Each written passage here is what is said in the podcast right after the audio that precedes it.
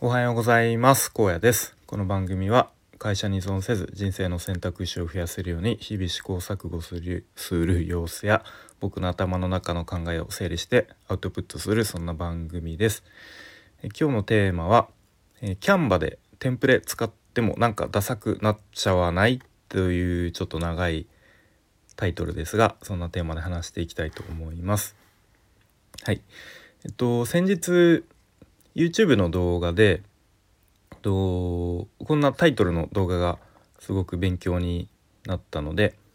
まあ、それを元に話していきたいんですけど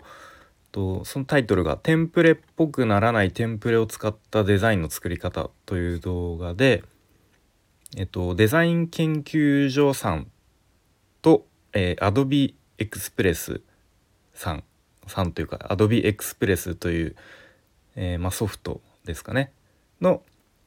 まあ、共同共同っていうのかな、えー、まあ、コラボというのかな。の、まあ、オンラインセミナーという感じの動画ですね。はい、で事前に申し込んだ人が、ま、後日アーカイブを無料で見られるっていう感じの動画なので、まあ、誰でも見られるわけじゃないけど、まあ、無料の動画っていう、ま、ちょっと半分クローズドな動画みたいな感じなんで、ま、ちょっと全部詳しく話すのうんまあちょっとどうかなっていう感じなんで、えー、まあちょっとさらっと話していきたいと思います。はい、で、まあ、ちょっと前置きが長くなったんですがそのさっき話にも出た Adobe Express という、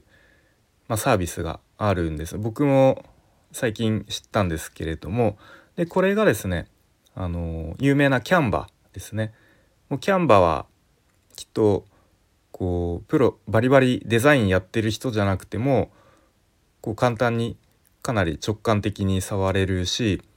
テンプレートががすごく豊富なのでかなり簡単に簡単にある程度クオリティが高いまあなんかそういう何て言うんですかサムネイル的なの作れ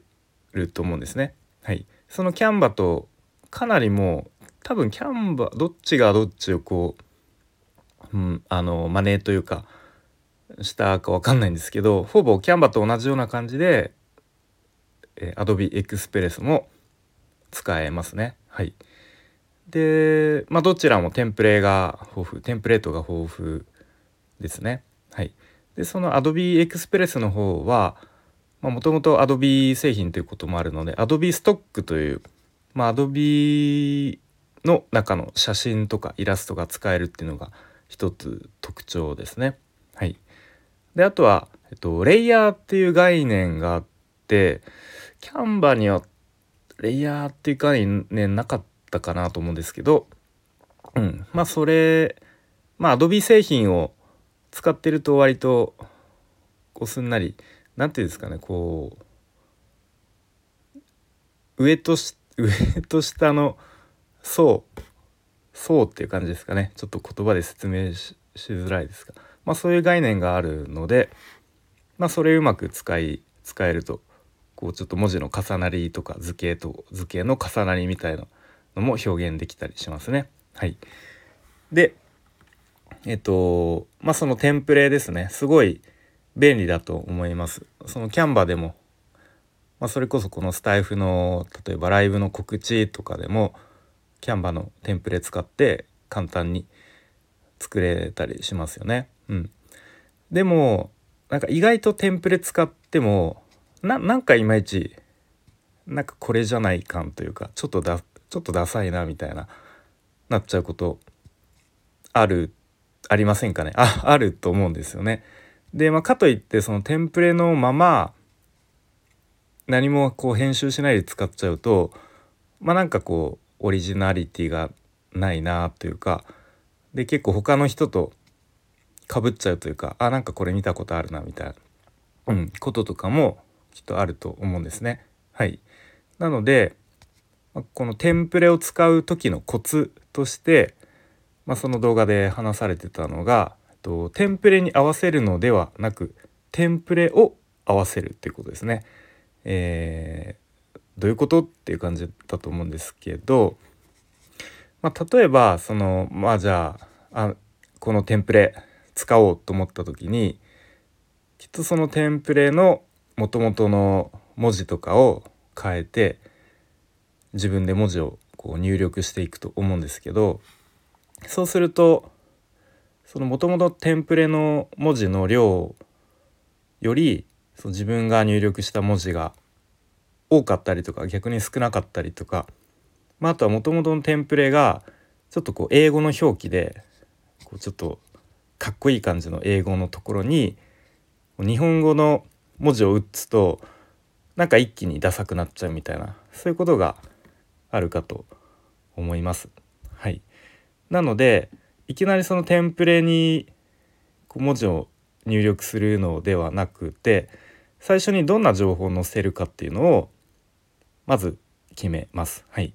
例えばスタイフのなんかライブの告知のこうサムネイルを作るとしたらいきなりテンプレを選び出すのではなくてまず、まあ、ライブだった日時何月何日何時からとかあとは誰とコラボライブやりますっていう誰とやるかとかあとはどんなトークテーマでやるかとかあとはその作りたいサムネの、えー、雰囲気こうちょっとシンプルであんまりこうごちゃごちゃしてないのか、まあ、それとも逆にこうちょっと賑やかな感じにするのかみたいな、まあ、そういうことを、えー、あらかじめ決めておきます。でそれを決めてから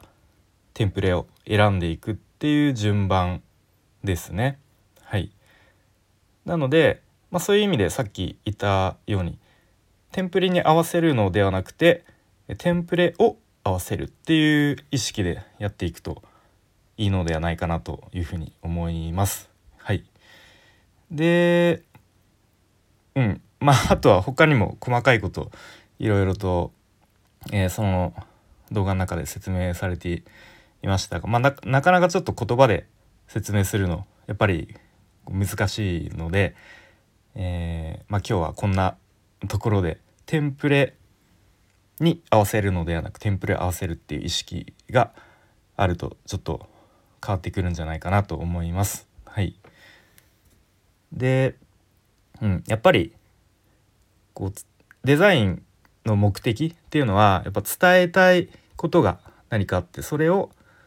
伝えるためにこう情報を伝えるためにその最初に情報設計っていうのをあのしなきゃいけないと思うんでやっぱりそこの部分がすごく大事だなと。なんかいくらこう見た目がなんとなくおしゃれでも結局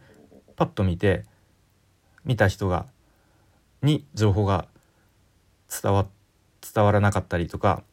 こう例えばクリックしてほしいところをクリックしてもらえなかったらうん、そのデデザインの効果っていうのはないと思うのでその情報設計の部分ってすごく大事だなと、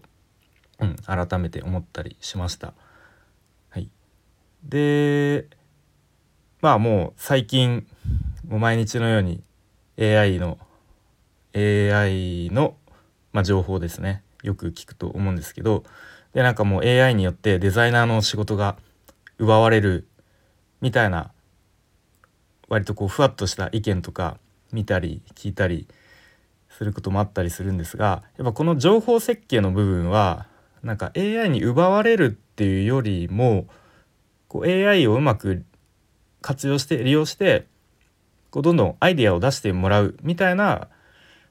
使い方になっていくんじゃないかなと、いうふうに思います。なのでそのいかにその AI をうまく使いこなせるかっていうところでかなりなんだろうな使える人と使えない人と差が大きく開くんじゃないかなと思ったりするのでなんかすぐにこう AI によってデザイナーの仕事が奪われるみたいなことではちょっとないのかなと思ったり